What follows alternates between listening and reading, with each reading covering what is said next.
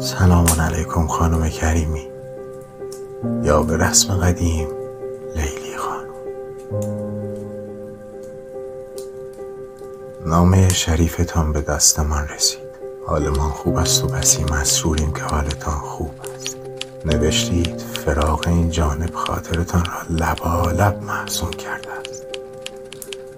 افسوس که شریعت مصطفی نمی‌گذارد که بعد از ازدواجتان تمام قربان صدقه های نهان یاخته ترین جزء وجودمان را ابراز کنیم که اگر قرار بر این بود باید بدل از این سیاهه جگر خونینمان را از پاکت نامه بیرون می آوردیم نوشتید که پسر اوس محمود به سمعتان رسانده که بسیار نحیف شده.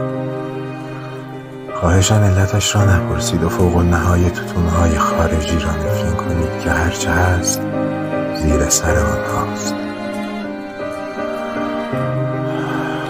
از رفتنمان پرسیدید که آیا خاتون دیگری را زیر سر داشتیم که با کرور کرور عجل رفتیم؟ لیلی خانم امیدوار بودیم که بغز هنگام رفتنمان را ملتفت شده باشید. اما انگار حواستان جای دیگری بوده. اگر رفتیم دل شکسته رفتیم. با قد خم. نگاه هایتان را به قامت رقیب دیدیم و جنسش را لمس کردیم. محال بود که حجب و حیایتان اجازه ترک ما را بدهد. شاید برایتان عجیب باشد اما درکتان می‌کنیم و حتی گلایه هم نداریم. چرا که نقل است که مکتب دار امامیه فتوا داده است که عشق عاشقی امر غیر اختیاری است.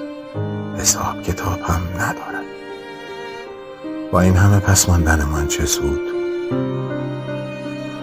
لیلی خانم.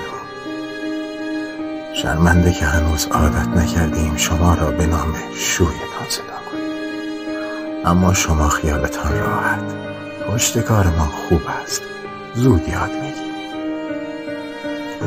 اگر رخصتی در میان درس و بحث و شوهرداریتان یافتید برای ما بنویسید که آقای کریمی چگونه است. آیا هر شب بعد طبخ شامشان حز آغوش گرمتان را می‌برند؟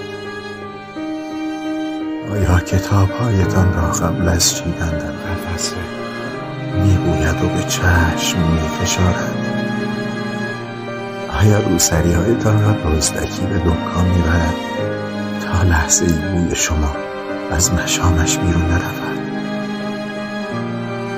حتما می‌کند آقای کریم مرد با تقوایی است.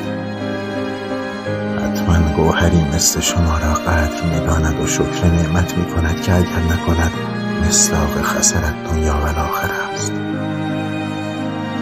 منتظر نامه هستیم نامه بعدی را به نشانی جدیدمان بفرستید بیمارستان شاپور. قلب و عروق. سیصد و